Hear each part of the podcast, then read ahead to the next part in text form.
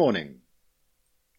The next Book Collector podcast is the memoir of the famous New York bookseller Emil Offenbacher, who lived between 1909 and 1990. The introduction by Florence, his daughter, and Claude, his son, is read here by Ginny Ferguson. The memoir itself is read by James Fleming. Emil Offenbacher, a memoir. Introduction by Florence Offenbacher Keller, Claude Offenbacher. Our father, Emil Offenbacher, was to his core a bookman. He was an extraordinary man, not simply because of his vast intellectual acumen, but because of the special manner in which he ordered his knowledge. He had a wonderful way of understanding the world, of using his learning and experience like a prism through which the human comedy might be uniquely understood. It is this perspective that could never be catalogued nor captured. He was also a great raconteur. Our dinner table was made festive by his anecdotes, some of which are included in this memoir which he would draw from his extensive readings as well as from his life. Stories that were punctuated frequently with his high pitched, infectious laughter. There was nothing in life that Emil could not imbue with humanity and humor. Even his stories of Nazi Germany were recounted without malice and without rancor. Rather, they were stories about human beings doing human things in a world gone mad. Even his dreams were extraordinary. He had many of them. Our favorite was the one in which he had died. Upon his death, and much to his surprise, he found himself in heaven, standing before God. God looked at Emil, whose active practice of Judaism had not survived the war, and asked him, Emil, why did you forsake me? Emil stood aghast, ultimately responding with a stutter. But God, I just couldn't envision that a being of such greatness and grandeur could be more than a myth. God looked on Emil and replied matter of factly, Emil, you have no imagination. So ended the dream. But now our curiosity was piqued. So, what does God look like? Oh, he shrugged. Your garden variety Michelangelo. This memoir covers our father's life from youth through his exodus from Europe. The forty years thereafter, as he put it, were not eventful enough to be recorded. While we might dispute this, we feel fortunate to have this document, which Emil pecked out on his old Remington typewriter in our summer place in Vermont, where he died three years later, in 1990, at the age of 81. He dedicated this memoir to his four grandchildren, Tobias and Anthony Keller, and Andrew and Matthew Offenbacher. My Bookish Youth Emil Offenbacher, Part 1, 1909 to 1940. I write this in our house in Vermont. The other night we were sitting around this table, Anne, Claude, Hannah, Florence, and three of our grandsons. I looked up at the window to the dark trees at the end of our meadow and the green mountains behind them, and I told myself, this is the end of a long line. How much do those around this table know about the beginning of this line and its progress up to this point? How much do they care to know? I believe that sooner or later they will want to know, and I will try to give them some of the essentials. I hesitated for a long time to write down anything about my life. Anne and I have almost made it a religion to avoid anything which would emphasize our personal importance. Can anybody who considers his life unimportant write about it? True, there were extraordinary events in my lifetime which have changed its course to a considerable extent, but these were world events about which a great deal has already been written, and mostly with much more talent than is given to me. And I wonder, would there have been anything at all to relate if I had been allowed to continue my life the way it was during its first twenty years? I will begin with the crucial point of my story. I was born a German and a Jew. I grew up as a fervent German and a fervent Jew. I believe this will sound more or less unintelligible to future generations, since it has already become a purely historical fact in my own lifetime. But during a comparatively short time in history, for about a hundred years, it seemed an immovable way of life to a whole group of people from whom I descended. The families into which I was born had lived in Germany for many centuries. Up to the beginning of the nineteenth century, their lives were homogeneous. They were first and foremost Jews who had adjusted to living in Germany as a separate minority. The emancipation of the Jews at the beginning of the 19th century led the German Jews in two different directions complete assimilation or a synthesis of Judaism and Germanism. I am a product of the latter. The school I went to, the elementary and junior high school of the Orthodox Jewish congregations at Frankfurt, was a rather unique institution. It served three generations, of which I belonged to the last. Its aims were to imbue its students simultaneously with German and Jewish culture, and it seemed at the time that it reached these aims. In retrospect, however, I believe it must be considered a failure. That it did not succeed in forming full German nationals was not its fault. That it failed to form full blooded Jews was a definite weakness. Its fundamentalist view excluded any other aspects of Judaism, to the right as well as to the left, so that its students were unprepared for the revolutionary developments within their ethnic and religious body, of which the forebodings were already easily visible at the time of my youth that questions of ethnicity and nationality should play such a crucial part in my life is, in a way, ironical. I was nine years old when World War I ended, and Germany turned from an empire into a republic. While the years of my childhood were lived against a highly patriotic background, my formative years stood under the sign of the revolution, primarily the Russian Revolution, which seemed to announce an era of liberalism like many of my contemporaries, I adopted the idea of liberalism, which became our guiding light, from which we were unable to free ourselves, even when we became aware of its shortcomings. We stubbornly clung to it while the world went in the other direction. But for a short while, we were sustained in our beliefs. I remember the enthusiasm with which I attended one of the earliest performances of Brecht's threepenny opera when I lived in Berlin in 1928. I was 19 years old at the time, and I said to myself, this is an announcement of things to come, like Beaumarchais' Figaro, which announced the French Revolution. Alas, the things to come were quite different. I believe that everybody who gives some thought to the formation of his character looks back to one person in his early life, mostly a parent or a teacher, in my case, this role was taken by my mother's only brother. His name was Siegfried Schwarzschild, and we called him Uncle Fritz. Although on the outside his way of life was undistinguishable from that of my parents, no greater contrast in their personalities could be imagined.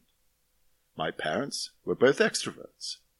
My father, intelligent, even brilliant, and rather vain, had a great curiosity for everything around him and an enormous talent to accommodate it.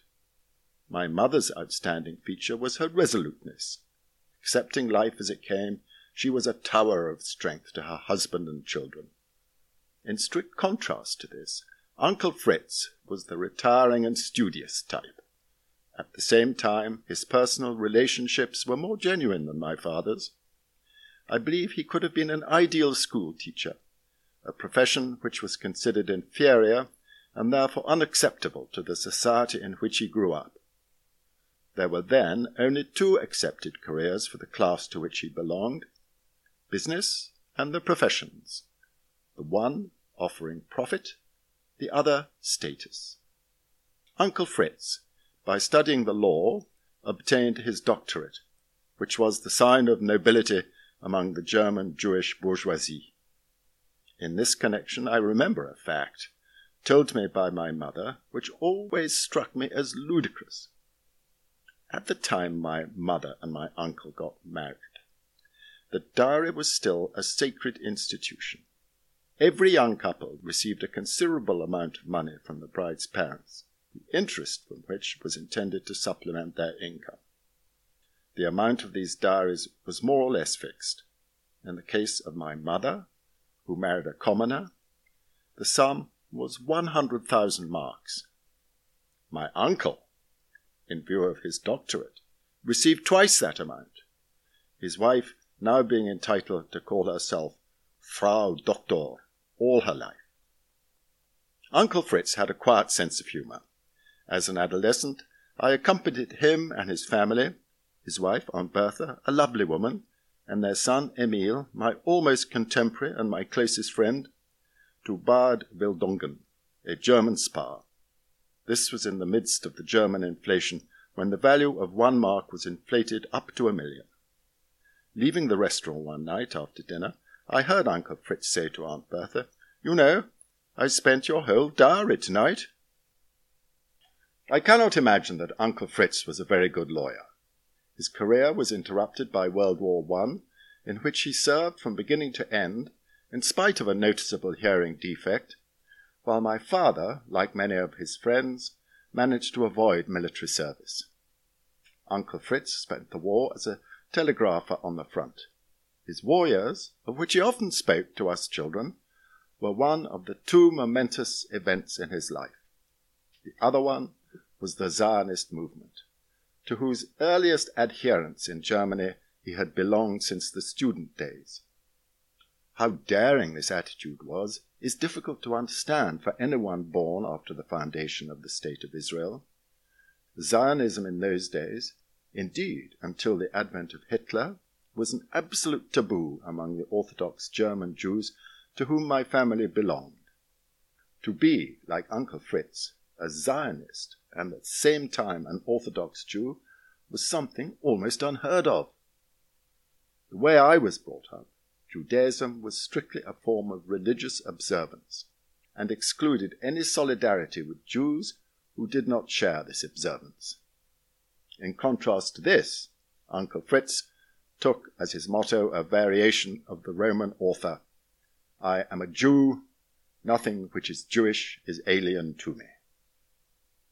It was at his house that I made the acquaintance of an Ethiopian Jew up to that time, the early 1920s, very little was known about this group, the so-called Falashas, who had lived in Ethiopia for centuries strictly observing the Jewish laws.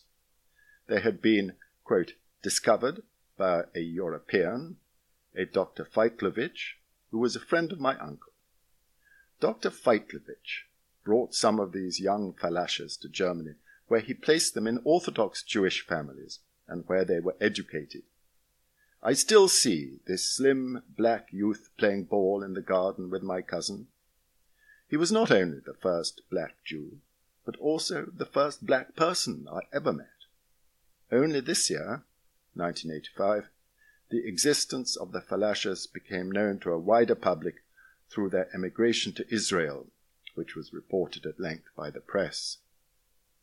During the winter months, Uncle Fritz took us on Friday evenings on a weekly tour of the Frankfurt synagogues of different denominations, in which most of the Orthodox Jews would not even set foot.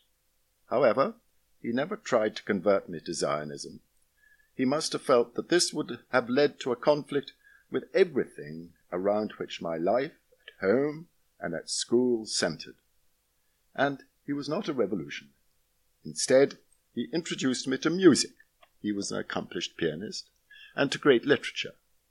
He liked to read to us from the works of the great German poets, of which Heine was his favorite, as well as from the lesser known classics which we never heard of in school.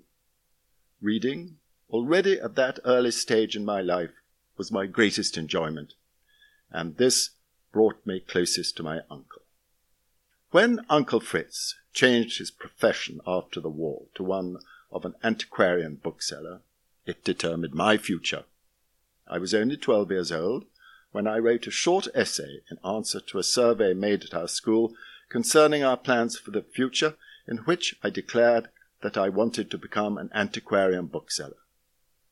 With the exception of two short stages, one at the beginning and one in the middle of my career, I have done nothing else. I never went to high school. When I was 16, my father placed me in a small banking firm in Frankfurt. His opinion was that training as a banker was the best basis for any non academic career. I worked in the bank for three years. Looking back at that time, I am surprised at the enthusiasm I brought to my work, which during its later part included some lively participation in the stock market. I am sorry to say, though, that I did not derive any profit from that training. My interest in banking and the stock market did not last, and today I am more removed from it than ever.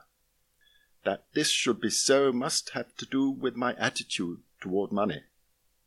Earning much money needs a strong drive and the courage to take risks. I completely lack that drive and that courage. Money was foremost in my mind as long as I did not have any. As soon as I had enough to live on, it lost its interest for me. In retrospect, it seems to me that the only profit I derived from my banking period was that I acquired a friend, probably the most interesting I ever had. His name was Rudolf Erron. Some years later, when we met in Paris again, he became very close to me and Anne, and was one of the witnesses at our wedding. At that time, he gained a certain reputation as the editor of the section of economics at Das Neue Tagebuch, a much read German refugee publication.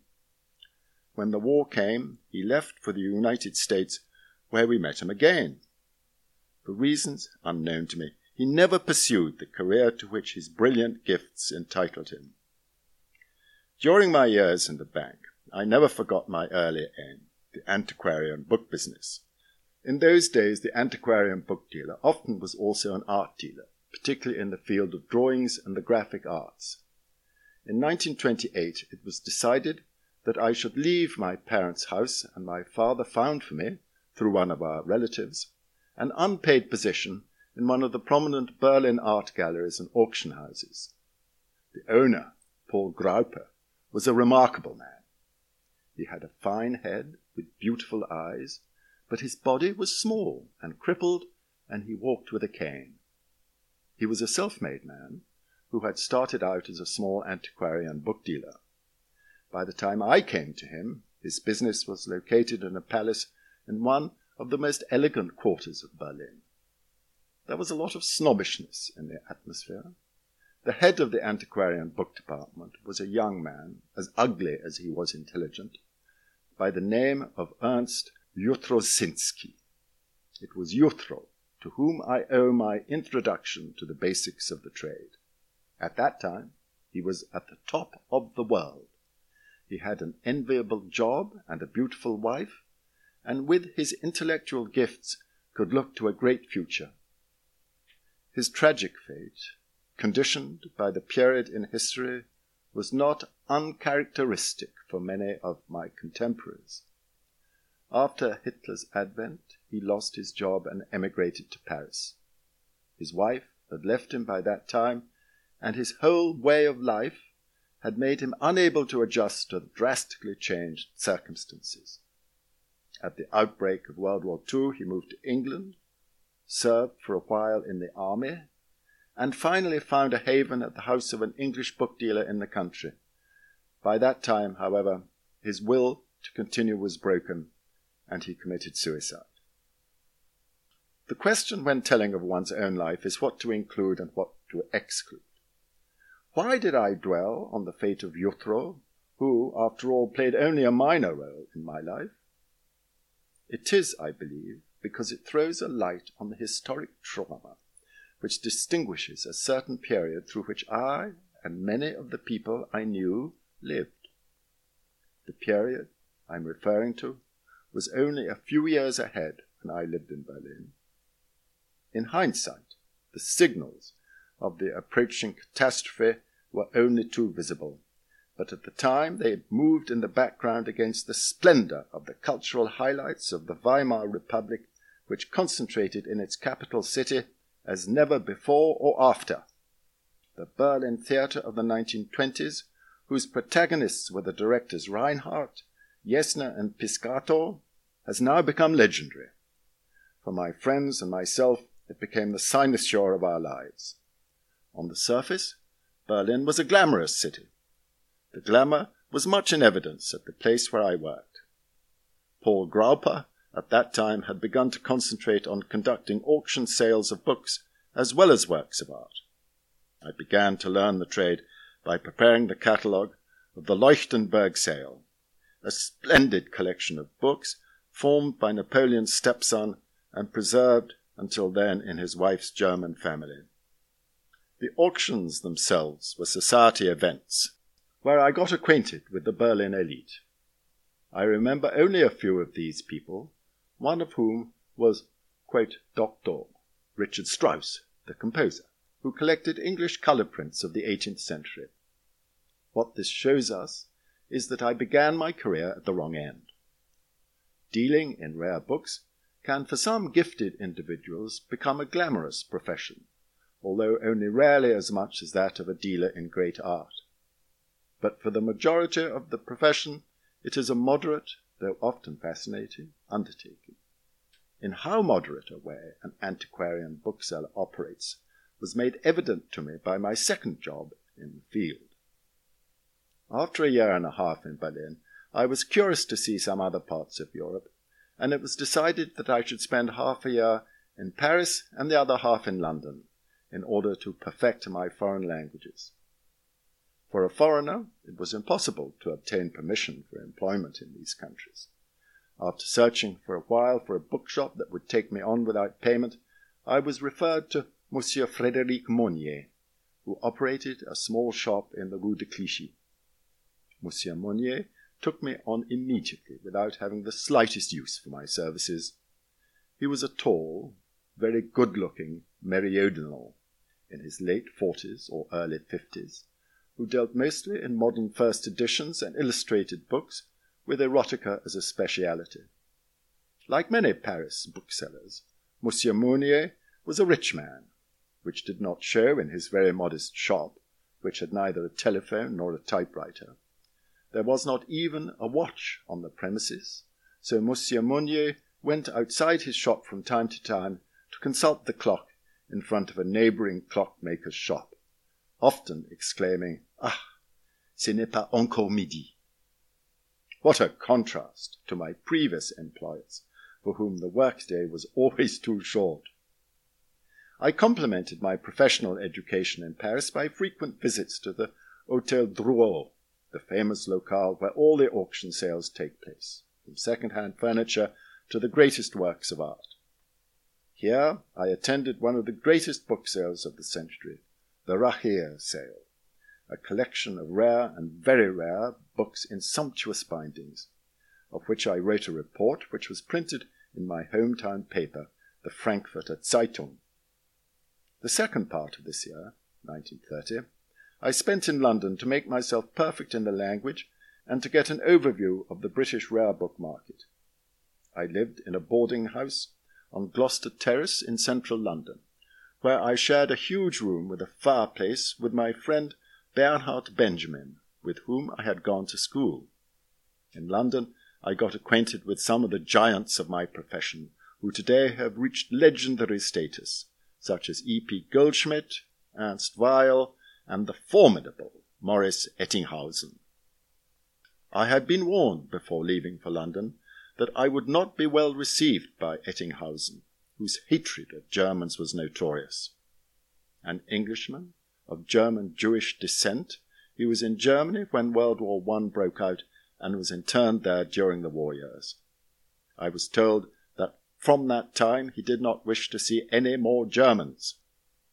To my surprise, He went out of his way to be friendly to me, and was of great help when three years later I started my own business in Paris, where he had moved as the representative of the renowned firm of Maggs Bros.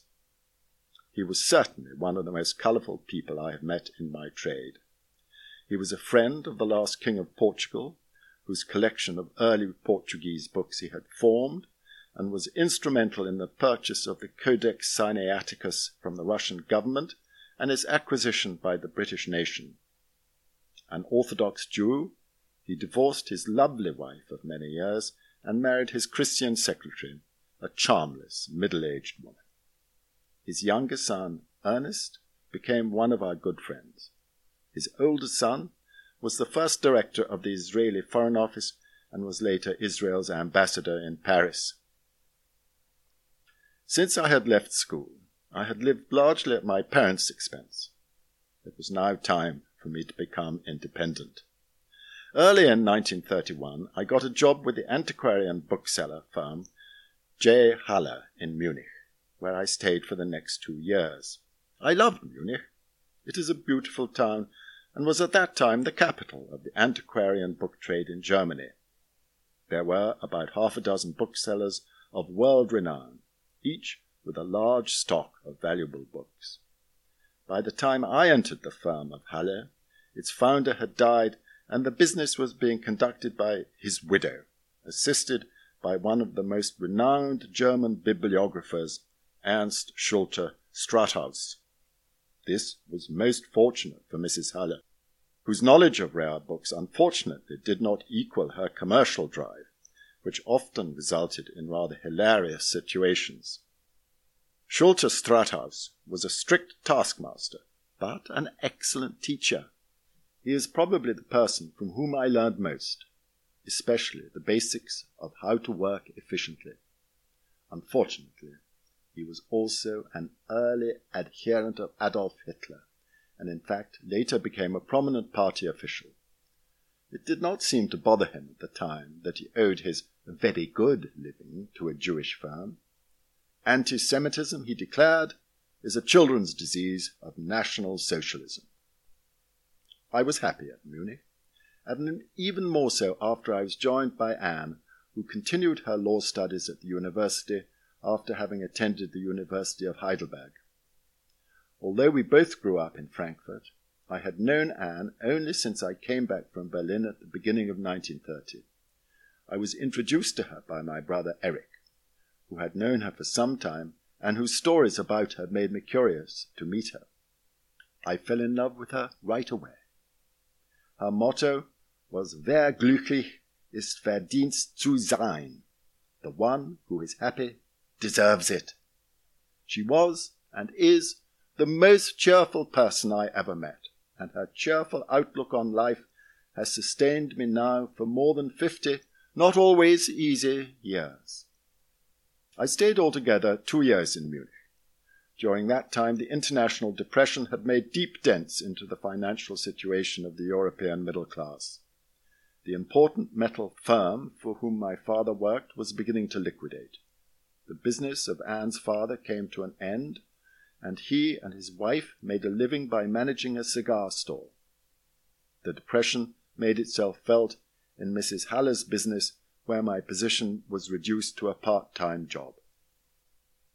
On 31st of January 1933, I passed by a news poster on the Ludwigstrasse in Munich. The wording was short probably the most portentous of the century. It said that the president of the German Reich had appointed Adolf Hitler, the leader of the strongest party in the German parliament, as chancellor. The triumph of evil, long dreaded but never really believed, had arrived. I decided to go home to Frankfurt and await further developments. I spent the rest of the year at my parents' house doing some business on my own but much of this time was spent in making plans for the future. The measures that Nazis took against the Jews were applied progressively. This led many Jews to delude themselves by wishfully thinking that they could accommodate themselves to the changed conditions. Since the alternative was leaving their homeland to start a new life in a foreign country, a difficult decision to make, their hesitation was understandable. Nobody was able to foresee the horrible ending of the story that had just begun. It was the decision of my mother that the time had come for us to leave the country which saved us. Her reasoning was that while there might still be time to leave later, the time to be admitted by other countries would be limited. This was a prophetic view. By the end of 1933, the dispersion of our family began. One year later, my parents had found a new home in Amsterdam, and with them my youngest brother and my only sister, who both settled later in Palestine. My brother Eric had left for America, and I started to build myself a new existence in Paris. With money provided by my father, I was able to buy a section of Mrs. Halle's stock. These were all books in the exact and occult sciences, together with some medicine, which determined the direction of my business up to this day. My office was a hole in the wall on the ground floor of an apartment building near the Madeleine. It consisted of two bookshelves, with a small desk in between, and very little space to move around. Anne had already moved to France several months earlier, after she had found a job in an orphan asylum near Paris. By the time I arrived, she was living with a French family, where she took care of the two children. In August 1934, we were married by the mayor of the current 8th arrondissement in Paris, followed by a religious ceremony at my parents' house in Amsterdam a few days later. We rented a modest apartment in a modern building in Vincennes, a suburb of Paris, whose population mostly consisted of people with small incomes. Its greatest attraction was its situation near the famous woods, the Bois de Vincennes, and its proximity to the center of Paris, which could be reached in a 20 minute subway ride. We were very poor in the first years of our marriage, but we were happy. I have always been grateful for the fact that I was poor when I was young instead of being poor in old age, after having witnessed the contrary in the generation which preceded us. It also helped that all our friends were in the same situation at that time. One day, an Englishman of about my age appeared at my office and asked if I had any early books on alchemy. This was one of my specialities at that time. I eagerly took one book after another from the shelves. The customer looked at them shortly and piled them up on my desk. When I had shown him everything I had, he asked, Any more? And then said, Please send them to me as well. He gave me his card, which showed me that his name was Denis Duveen, and that he lived in one of the elegant new apartment houses near the Invalides. It turned out that he was a chemist from a rich English family who was doing some work at the Sorbonne at that time. While he was sick, someone had given him John Read's book, Prelude to Chemistry, to read, which contains many attractive illustrations from early books on alchemy. These pictures had appealed to him, and he asked Maurice Ettinghausen, the only English bookseller in Paris he knew, whether these books were still available for purchase. Ettinghausen sent him to me, and thus he became my first substantial customer.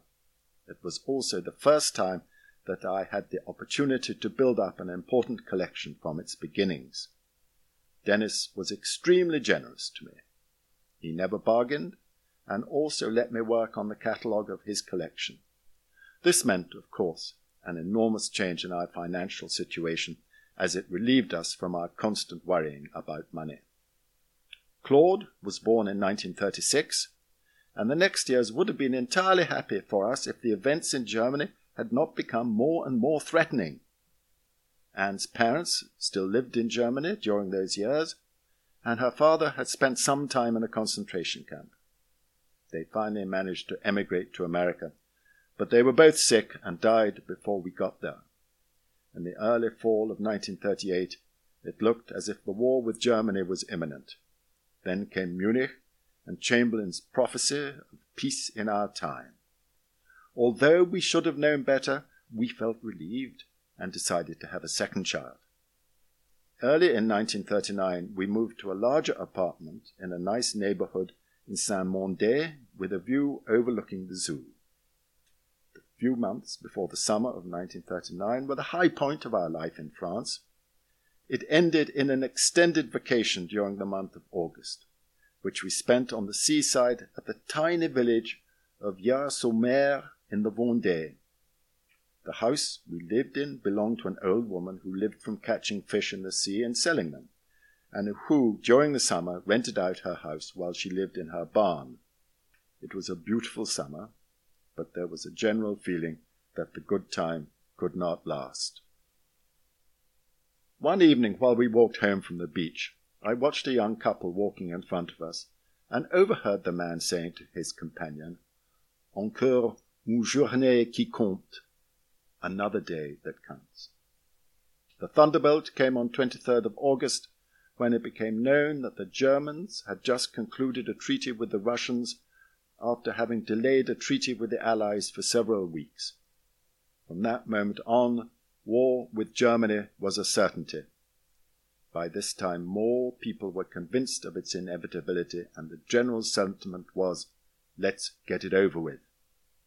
Since Paris was expected to be the first target of the enemy, we decided to stay at the seaside for the time being. I immediately decided to volunteer for the French army. My reasoning was that if ever a war was fought in which I had a personal stake, it was this one.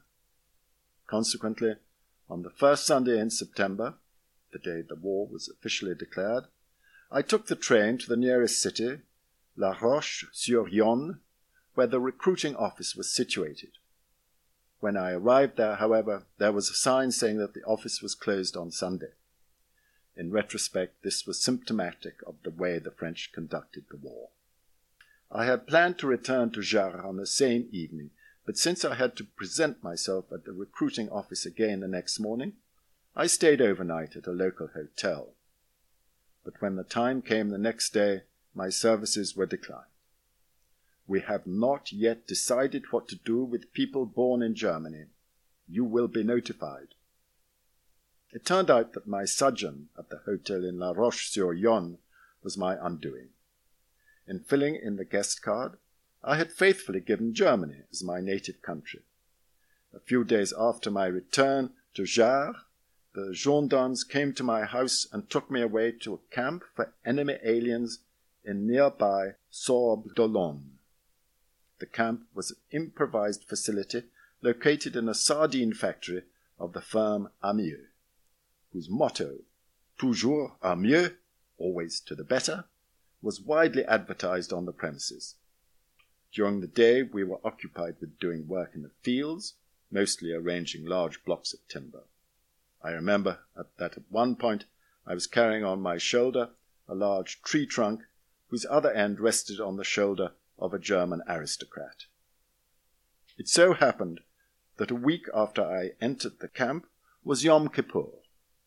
I was one of about half a dozen inmates who had asked to be dispensed from work on that day, for which we obtained permission.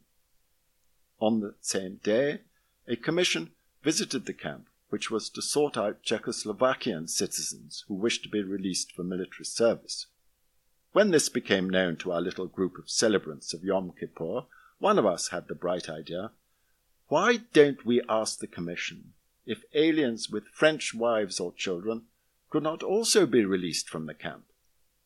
We presented ourselves before the Commission immediately. The captain asked for proof of relationship, and when I showed him my identity card in which the French citizenship of my son was noted, he declared that I was free to leave the camp the next morning. This happened in the late afternoon at around the time our co internees returned from work.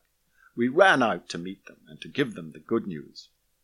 The ones to whom the decision applied rushed to the office, where they were told that it was now six o'clock, that the commission had finished its work for the day, and that they should come back the next day. Alas, the commission never came back, and our co sufferers were to spend the months until the armistice in the camp. What I like to call the miracle of Yom Kippur apparently only profited those who respected the Day of Atonement. Shortly after I was reunited with my family, we were informed that we could no longer stay at the seaside. It had been reported that I was standing on the waterfront every night with my flashlight, giving signals to German boats. We were to proceed to the nearest larger town, which happened to be Niort. Here we found rooms just outside the city, in the house of a French family, the Porcheron, which consisted of mother, father, son, daughter, and grandmother. We had the use of their garden and were quite happy there, except for the uncertainty of the future. I even used my involuntary freedom to make regular visits to the Niort Public Library, where I wrote an article on the French pamphleteer Paul Louis Courier, which was published in an Italian bibliophile journal. I also continued my business in a very limited way. It was here, in Niort, that Florence was born in February 1940. The doctor who delivered her was dressed in the uniform of the French army. During all that time, neither one of the belligerent armies had made any decisive move. It was the period which the French call drôle de guerre, or the strange war. This period suddenly ended in May 1940 when the Germans invaded Holland and Belgium. Totally unprepared, the French became panicky all enemy aliens, this time without exception, were ordered to present themselves at the nearest camp, hastily installed for that purpose. So I find myself traveling north to the camp I was assigned to, Camp Ruchard near Azay-le-Rideau on the Loire River. During the approximately four weeks I spent at Ruchard, I met some old friends and made the acquaintance of some interesting people. Among the inmates were some members of the intellectual elite of German refugees who hitherto had escaped internment. Now, however, they were indiscriminately taken in, notwithstanding the fact that they were Hitler's staunchest adversaries, such as, to cite only one example, the German political author Konrad Heiden, who had written the most devastating biography of the great Adolf. The complete unawareness of the French was most vividly demonstrated at the time by the abrupt termination of our sojourn at Ruchard. In June, after the Germans had invaded France and an armistice had been concluded, the commander of the camp assembled us in the courtyard and made a little speech, telling us that in view of the circumstances he had to let us go and that he had only one request, namely that as an old army officer who had served his country for many years, he wished we would show our respect for him by not giving our joy too open an expression. To this the audience replied by unanimously shouting, Vive la France! which left the poor man in utter consternation. At no point had he realized that his prisoners were in much greater danger of being captured by the Germans than he or his colleagues. We were free now, that is, free to run as fast as we could without a given destination. That was part one of Emil Offenbacher's memoir. Part two, Our Escape from the Nazis, will be in our next Book Collector podcast. And in the meantime, Visit thebookcollector.co.uk to read online articles, view booksellers' catalogues, and subscribe to our journal